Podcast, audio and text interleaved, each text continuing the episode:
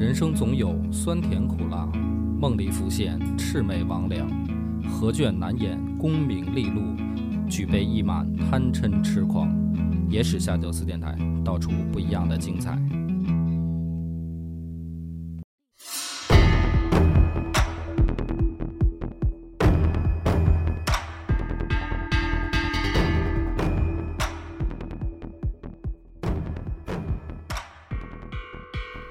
欢迎收听《野史下酒》，我是主播恶霸波。我是默默，今天的故事要从一封奏表开始。来，下面是古文赏析时间。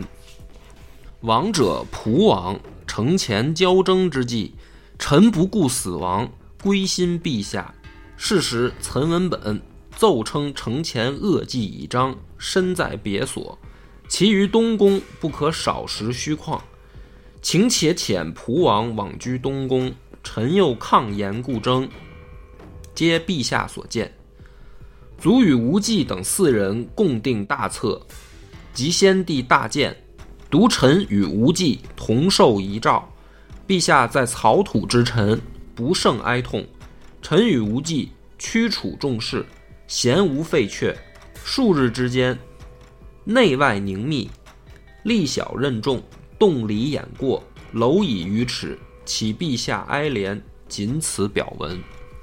什么意思呢？默默，是没听懂。嗯，非常好，白念是吧？嗯，这个是褚遂良写的。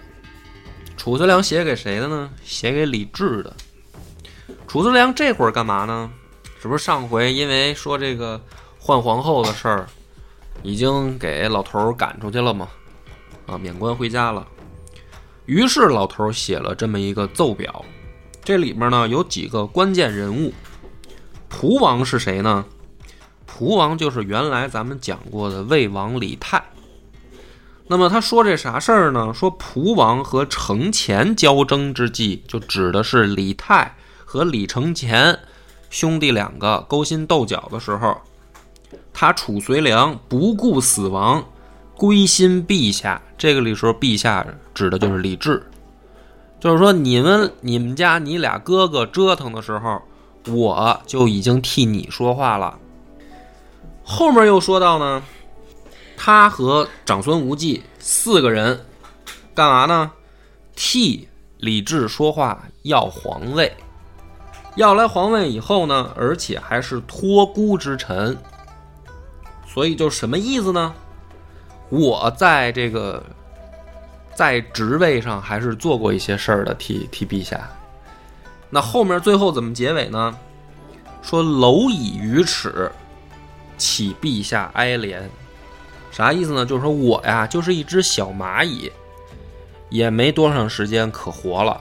于齿就是说没没多少岁了，牙都快掉光了。你就可以简单这么理解。什么时候牙都快掉光呢？老了嘛，快死了。所以蝼蚁于齿，启陛下哀怜。那哀怜什么呢？这时候就有一个问题。说白了，褚遂良这个书写上去以后，我们可以感觉到的是，他察觉到自己有生命危险。他都退休了，回家了，按说没他啥事儿了。他突然写这么一个，而且就是说白了，翻译过来给人感觉就是，其实这通篇就是四个字：陛下饶命。所以这个时候呢，这封奏表上去以后，然后有一种说法叫“留中不报”，就没给李治看到。在李治没有看到的情况下呢，褚遂良就没有接到任何的回信，也没有陛下的旨意下达过来。于是说这老兄呢，叫忧郁成疾，旋即去世。再说直白点，就是吓死了，啊，就是吓得病了，然后就死了。当然了，这有一种可能是什么呢？就是故意呀，要把他的死写的带有这种恐怖氛围，实际上要抹黑。抹黑谁呢？很明显不会抹黑李治，因为留中不报，嗯，对吧？没看到，那你就不会抹黑李治。那抹黑的是谁呢？就是褚遂良怕谁？褚遂良是怕李治吗？他要怕李治，他就不用写这东西了。那既然不怕李治，怕的另有其人，是吧？说白了，不就是怕武则天又支持许敬宗在皇帝那儿说他坏话吗？对呀，在朝中啊，其实还好，好啥呢？还能见着皇帝，哎，人家有点什么事儿吧，你还能当面跟皇帝解释解释。这回到家呢，我觉得这褚遂良是真害怕了。嗯，这无关说是一身轻，是吧？问题是没人保护他了，说不上话了。嗯，所以说吓死，对吧？吓吓吓得忧郁成疾嘛。而且朝中的确啊，许敬宗升官了，升成了中书令。升官以后，第一个动作就是开始四处搜集长孙无忌的罪证。可是是什么呢？搜集了半天没有，长孙无忌没有罪证。的确呀、你你想搜人家什么罪证呢？谋反没必要啊。但是这个时候恰好碰上一件案子，这案子呢有一个叫李凤杰的人告太子洗马韦继方，告他什么呢？说这个韦继方和监察御史李朝两个人朋比为奸，啥意思呢？换句话说，结党。嗯，就是两个人这个狼狈为奸。这件事儿呢，就被许敬宗拿来找机会，硬逼着韦继方去诬陷长孙无忌。诬陷什么呢？说你结党的名单里面有没有长孙无忌？这个韦继方呢，知道说本来啊这件案子不大，就是比如说啊，他的这个性质相当于什么呢？说呃两个人在朝中呃欺压同僚，是吧？你可以最后把这个事儿想象成这个级别。但如果要是把长孙无忌牵扯进来，这就变成大案了。于是呢，这个韦继方在狱里面想自杀，就是很多很多人奇怪啊，说你既然死都不怕，你为什么干脆就把长孙无忌咬出来就完了呗？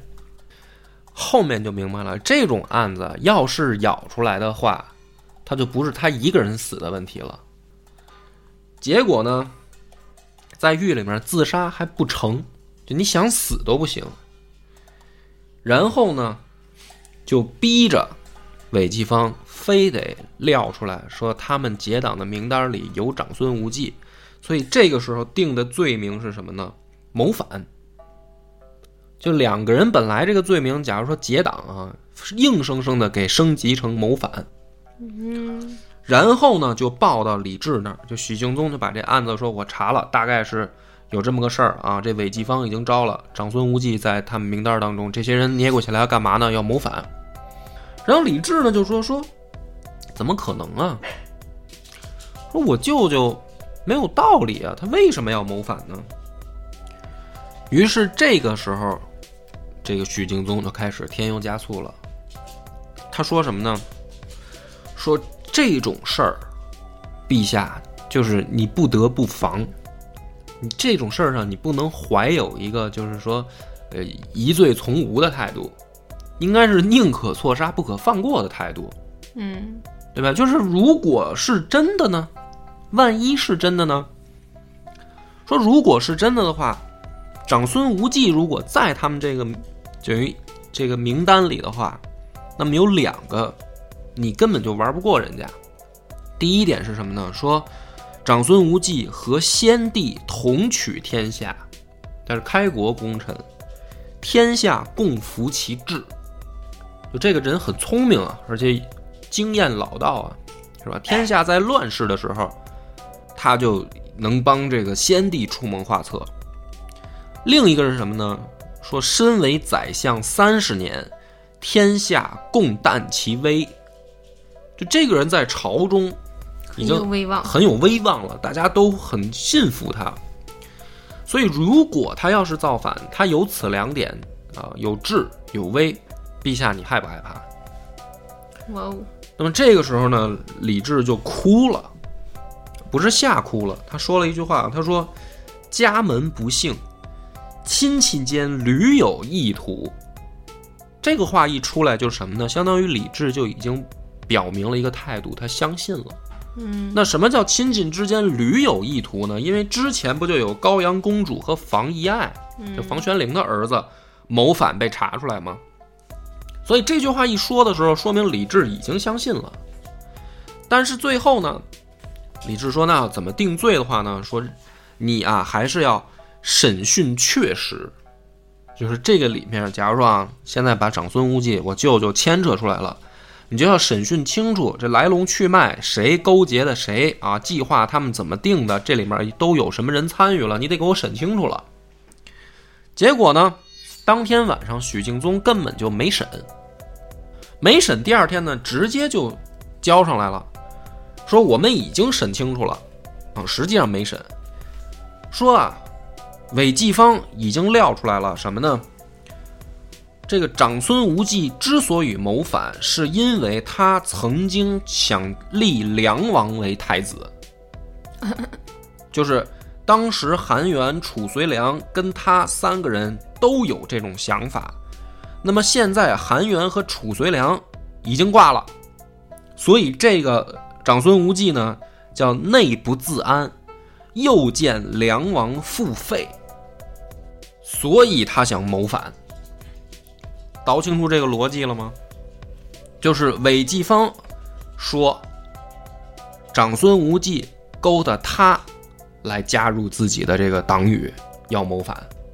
这个是许敬宗说的，说他审出来韦继方说的。为什么呢？说因为长孙无忌和韩元还有褚遂良三个人曾经想立梁王为太子，动过这个念想。现在呢，说长孙无忌害怕，因为他看到韩元也没了，褚遂良也没了，梁王又给废了，所以呢，他怕吃瓜烂。那么这个逻辑上呢，就通了。就是咱们说你查案啊，或者你办人啊，你说这个人有有这个犯罪了啊，还有一个你总得找他有个动机吧。嗯所以你说最可怕的案子是什么呢？就是上街以后没冤没仇的你就把人捅死，然后你就走了，那这凶手真不好找，对吧？那你一般找凶手，你得说，比如说，哎，你这个突然出门被人麻袋套头上打了一顿，然后你报警了，警察来了，那怎么排查？那就得从你身边的这个人排查，是吧？你最近得罪谁没有啊？他有没有动机打你啊？嗯对吧？比如说你欠了这个你的闺蜜十万块钱不还，人找你要你也不给，那这就是动机。那你这个闺蜜就就得就得查她。所以呢，这个许敬宗编的这个理由呢，还正中皇家死穴。但是我觉得李治对长孙无忌也很好啊。嗯，对呀、这个李治最后啊还留着一丝亲情，所以他最后问了一句，他说：“就若国有此意，朕亦不忍加诛。”嗯这啥意思呢？就说白了吧，我舅舅要真动过这个念想，我也不忍心杀了他。然后更可怕的就是下一句，许敬宗又说：“说伯昭系汉文帝母舅，这是汉朝汉文帝和他老妈薄太后原本是代王，后来呢，因为这个诸吕政变啊，功勋贵族又打倒诸吕，于是他们要重新选一个皇帝。那么这个时候呢，就把这个汉文帝就从代王立成了皇帝。伯昭是谁呢？伯昭是薄太后的兄弟，后来呢犯了杀人罪。于是呢，汉文帝让百官，朝中百官说：“你们去我家，去我舅舅家哭，就堵在他家门口哭，让他干嘛呢？自杀。因为你犯罪了，你杀人了。嗯所以呢，这许敬宗举了这么个例子，就是说，汉文帝后来是不是明君贤主呢？是。啊，什么咱们现在都知道文景之治嘛，汉朝，那嗯汉文帝是明主，那什么意思呢？所以就是同样的事儿，汉文帝也其实弄死他舅舅了，不妨碍他成为明君。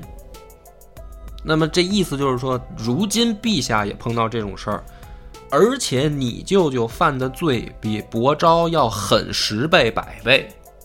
伯昭只是杀人，嗯你舅舅这叫谋反。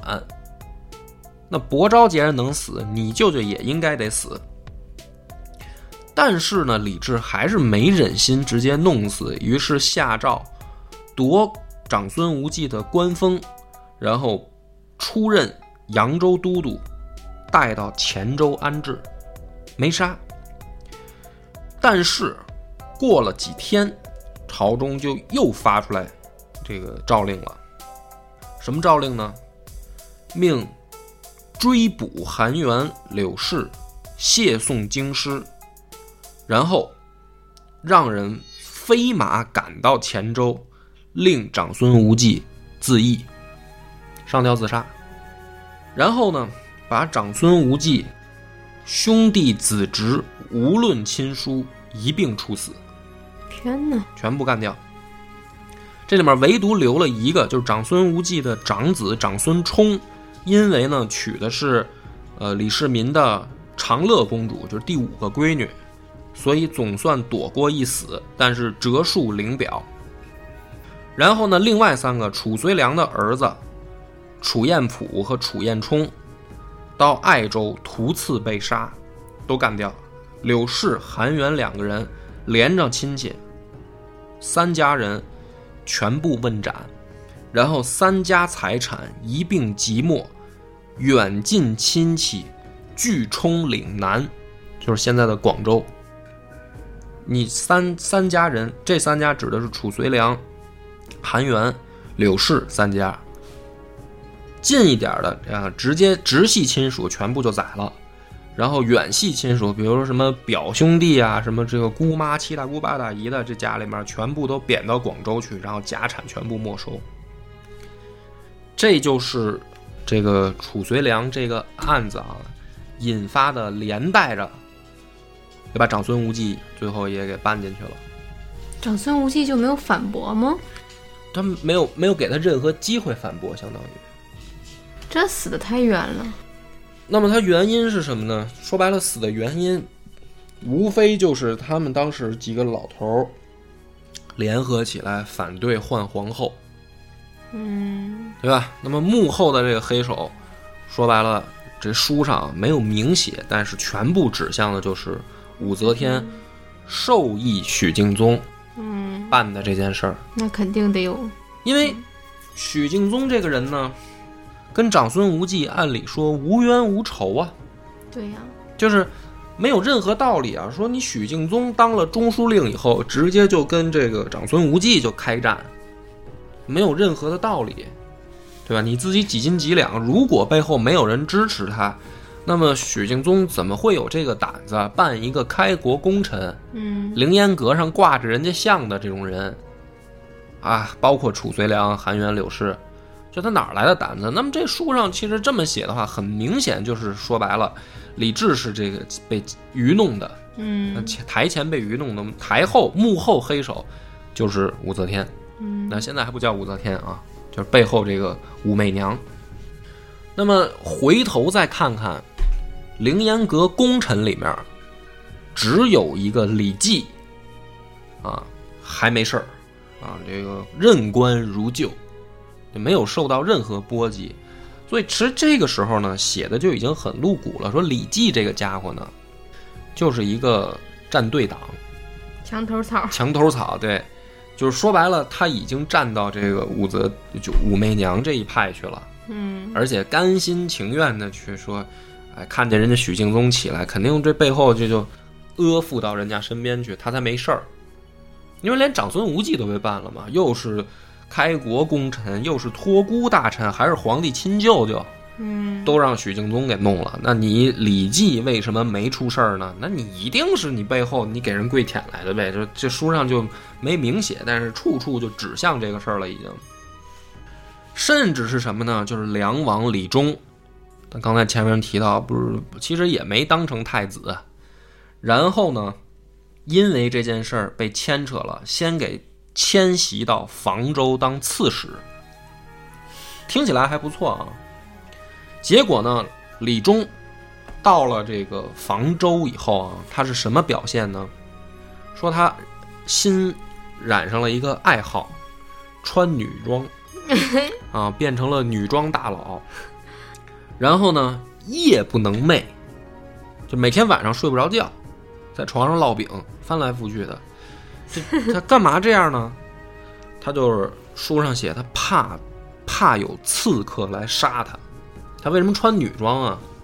就是刺客要来了，没认出来我啊！这个我这哦我这个把脸挡上点儿，最好没看出来，以为我是家里边什么哪个妇女同志呢，是吧？这家里边你找不着我，没一个穿男人衣服的。天哪！然后晚上睡不着觉。尽管这样，最后依然被废为庶人，袭至黔州。那么这个时候，这些老臣、勋贵都办完了。然后呢，说有一天啊，这个太监来找李治报告，报告什么呢？说最近啊，这个就是武媚娘啊，夜里面老惊醒。啊，他惊醒什么呢？说做噩梦，而且已经是到了什么呢？就是你想太监他们等于旁边的人嘛，嗯，对吧？他们都已经知道梦的内容了，梦见什么了呢？说这个萧妃和已经亡故的这个皇后来找武媚娘索命。那太监来报告什么呢？说武媚娘因为害怕，所以呢，在宫中招来了道士，叫郭行真，秘密的在宫里面行这个驱邪之法术。就是他觉得有恶鬼缠身，嗯于是呢，这个李治这个时候啊，也觉得说不对，怎么我这个后宫乌烟瘴气的现在，而且我这前朝等于我想换的人换掉了，我不想换的人怎么莫名其妙的也都见不着了？意识过来不对了，嗯是吧？因为这些事儿联系起来，大概这男的他再愣，他再慢，反应慢，他也能明白。说，我你看我现在这媳妇儿老做噩梦，梦见我前前妻来找他索命，然后还请这个大师来家里面算，是吧？那家大师施法还还不告诉我。然后呢，我天天一上班发现，嘿，我这帮下属全换人了，这咋办呢？于是呢，他叫来了一个人，这个人呢是侍郎，叫上官仪。他找这上官仪呢，就这么说的啊，说兄弟，你帮我分析分析啊，是我多心了，还是你你也这么感觉？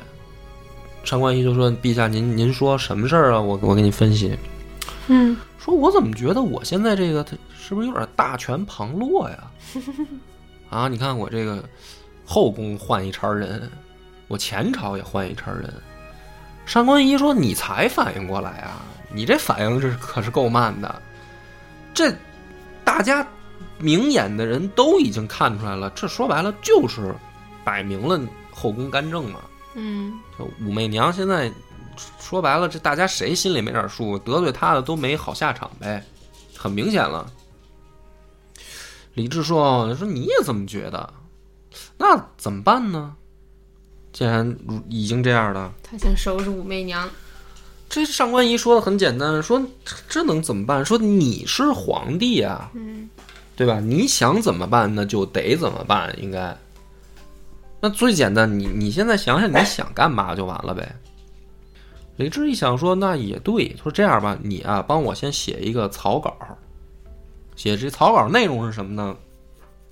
不行啊，这个我啊还是换皇后吧。啊，就是这娘们儿，我看来是我控制不住。你先给我写一草稿，我看看，咱们弄一下措辞啊什么的，咱商量商量。上官仪说：“行吧，你等着吧。”就给他写了一个怎么说呢，叫草案。这个时候呢，上官仪前脚刚走，消息就漏到武媚娘那儿去了。就周围都安排好人了，说今天皇帝见谁，跟谁说什么了，马上就有人递消息到武媚娘那儿。武媚娘直接就冲到李治面前来，你这个死鬼，没有没有直接骂，先把这个草稿拿出来，嗯是吧？摊在桌子上一看，这就是证据。你想干嘛？这是什么呢？就说白了，你背着我找律师写了离婚协议书，嗯这日子不过了呗。然后就是开始就是闹腾，啊，就是该该骂，你说你这个渣男，给你生了儿子，不是不是，给你生了这个俩孩子了。然后你现在你你想这不过了，你想说离就离是吧？我今天我就跟你拼了啊什么的。然后据说呢是骂的李治啊瑟瑟发抖在墙角。然后呢怎么办呢？说李治就出现了历史上最大家这个被怎么说呢？叫茶余饭后说这个窝囊男人的典范啊，李治。李治这个时候被逼得在墙角说：“这是上官仪写的。”说就是他这个跟我这一说，把我给说晕了嗯啊！说这事儿就赖上官仪，就典型的叫什么呢？甩锅。嗯然后呢，武则天说：“那我不管，反正这个东西现在在这儿呢，你说怎么办？对吧？你你想怎么办到底？”然后呢，李治说：“那怎么办啊？说我其实没没有这个想法啊。”武则天说：“那好，那这样，把上官仪叫来，然后呢，下狱论斩，就等于说白了，这里面上官仪就是最冤的那个。”嗯这不是陛下你叫我来聊的吗？嗯是吧？然后你自己有感觉了，我呢证明了一下，你说你写的你的想法对，完事儿呢，你让我写的我才写的，结果呢就给等于上官仪给剁了。那这个事儿呢，我觉得，首先啊，就这男的他再怂啊，他也不至于怂到说。就是东就离婚协议书已经弄出来了，然后这女的跑过来说啊，我要的这个跟你拼了什么的，就，然后这个皇帝就吓得瑟瑟发抖，这个就是有点抹黑这段历史，嗯也不叫抹黑，就是歪曲，因为我觉得不可能，对吧？比如说啊，比如说，比如说我要是李治，我已经做到这一步了，是吧？分手的微信都编好了。嗯没点发送而已。这个时候啊，被这个女朋友看到了，我说那就省得我点发送了，这就当你已经接收了呗。嗯我怎么可能说啊，他过来一一是吧一抄菜刀，我就赶紧我说哎别别别，我就没有这想法，不正常是吧？嗯但是既然这么记了呢，我们把它推理成一个合理的解释啊。首先啊，李治这个人其实并不怂，因为书里面也有记载，后面也有，前面也有。他经常还想跟他爹一样御驾亲征呢，就是想去打仗去。他是这样一个形象，其实正常来说，所以说李治他一个动不动啊就想御驾亲征的男人，你就虽说那时候打仗这个。假如说他不像他爹那样说要自己冲锋陷阵吧，但毕竟战场还是危险的，对吧？那么这样一个性格的人，他会因为说一个女人赤手空拳的啊，然后在他面前啊河东狮吼，是吧？老虎发威，然后他就怂了吗？我觉得这个不太符合逻辑。其实，你就再怎么说理智再软弱吧，也不至于到这种程度。要不然的话，如果正常啊，应该是什么呢？一说出去打仗，因为后面就碰上这事儿。一说出去打仗，李治说：“哎呀，哪哪哪个爱卿应该替我这个解燃眉之急啊，这个挂帅出征啊什么的。”应该这态度，他绝对不可能跳出来说我也要去战场，不不对，不不正常。所以正常的应该是什么呢？我分析啊，武媚娘应该用的策略还是哭，她应该是用女人这个软弱的一面。是吧？比如说这啊，分手的这个微信编辑好了，然后让他看见了，他应该是什么呢？他就默默的缩在墙角，他去哭。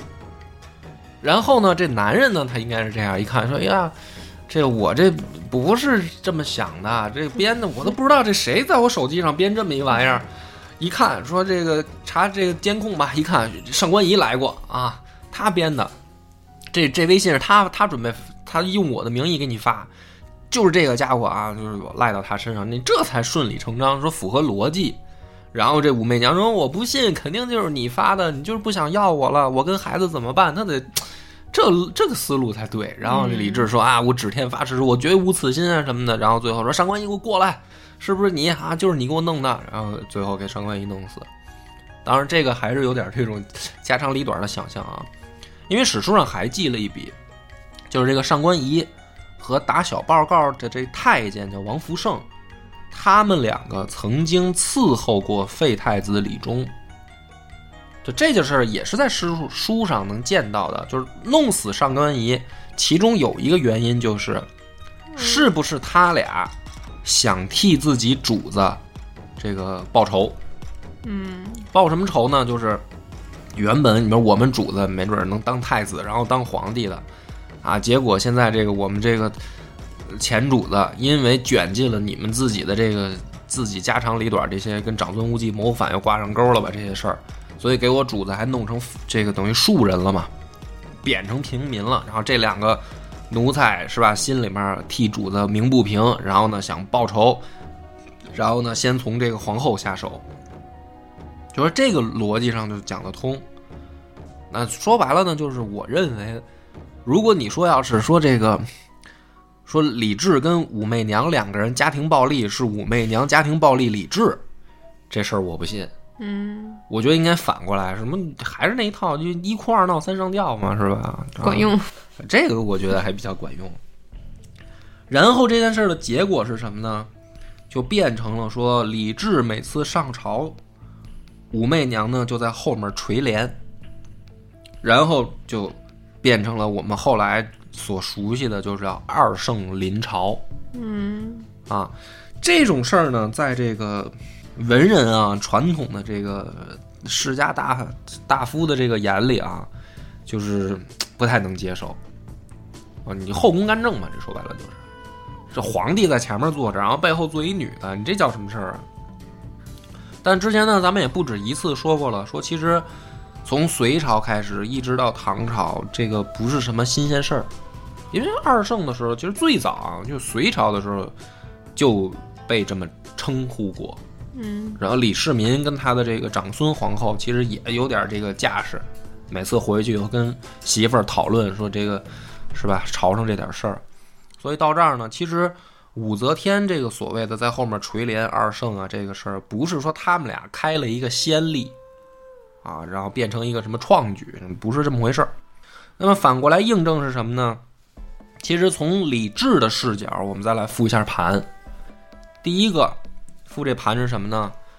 最根源的矛头就是说白了，他自己的这个原配王皇后不得他的心嘛，对吧？你回到最根儿上，然后这是两口子的夫妻矛盾，然后中间呢有一个小三儿，就是武媚娘。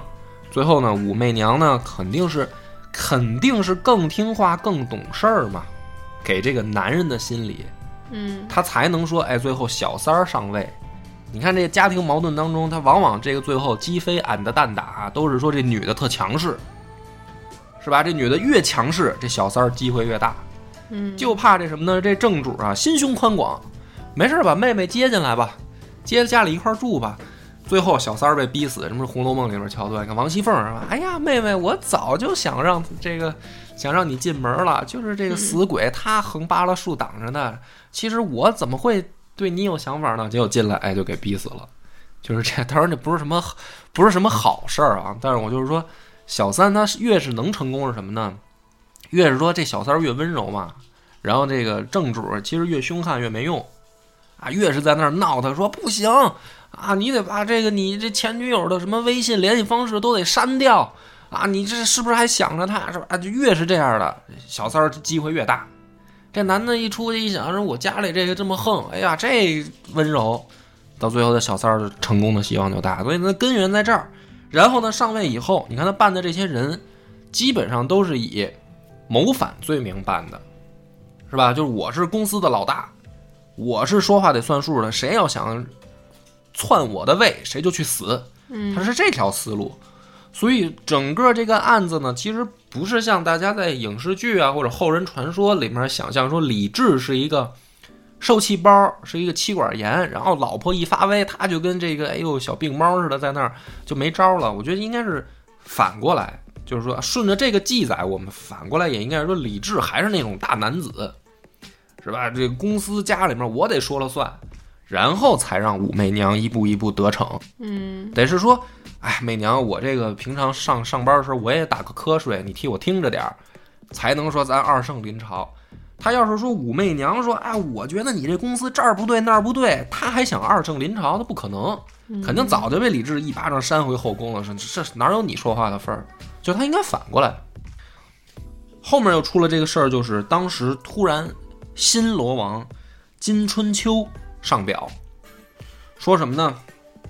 金春秋就是后来那个女主贞德的弟弟，嗯，也就是棒子的祖先啊。这一阵儿突然上表，说这个高丽和百济卷土重来，又来揍我们了啊！我们新罗又快撑不住了，说能不能请天朝发大兵来相救？这个时候呢，说已经打到什么程度？就是新罗被人家揍到什么程度啊？说已经丢了三十三座城池，他本来地盘就不大，已经被人打的说这基本上国土损失三分之一以上吧，起码快不行了，然后向大唐求救。这个时候呢，第一次，李治呢就派这个程明镇和薛仁贵说：“你们两个去一趟，看看到底是什么情况，是吧？如果是新罗跟这个百济联合起来欺负人呢，就揍他。”两个人去了以后，立刻高丽就兵败了，就很顺利这一次。但结果呢是，高丽虽然被打残了，唐兵就回境了。回境以后呢，百济又冒出来了。你就可以想象的说，新罗当时有多弱。嗯就是一开始人家两个人合起伙来欺负你，你输了吧？我们也觉得说，那没辙。本来呢，人家高丽就强大，是吧？欺负你那还不是手拿板钻？结果高丽被打残了，唐军一回去，百济又把他给揍了。啥也不是。啥也不是。对，这棒子的这个祖先真是说起来，我觉得不好意思往书上写。你说你哪有这个脸？然后又给大唐写求救信，然后我们又让百济揍了，你再来一趟。这一回呢，就派的是苏定方，还有刘伯英，率兵十万，水陆并进，再去打百济。那么预知后事如何，且听下回分解。我们的微信公众号叫“柳南故事”，柳树的柳，南方的南。如果还没听够的朋友，欢迎您来订阅关注。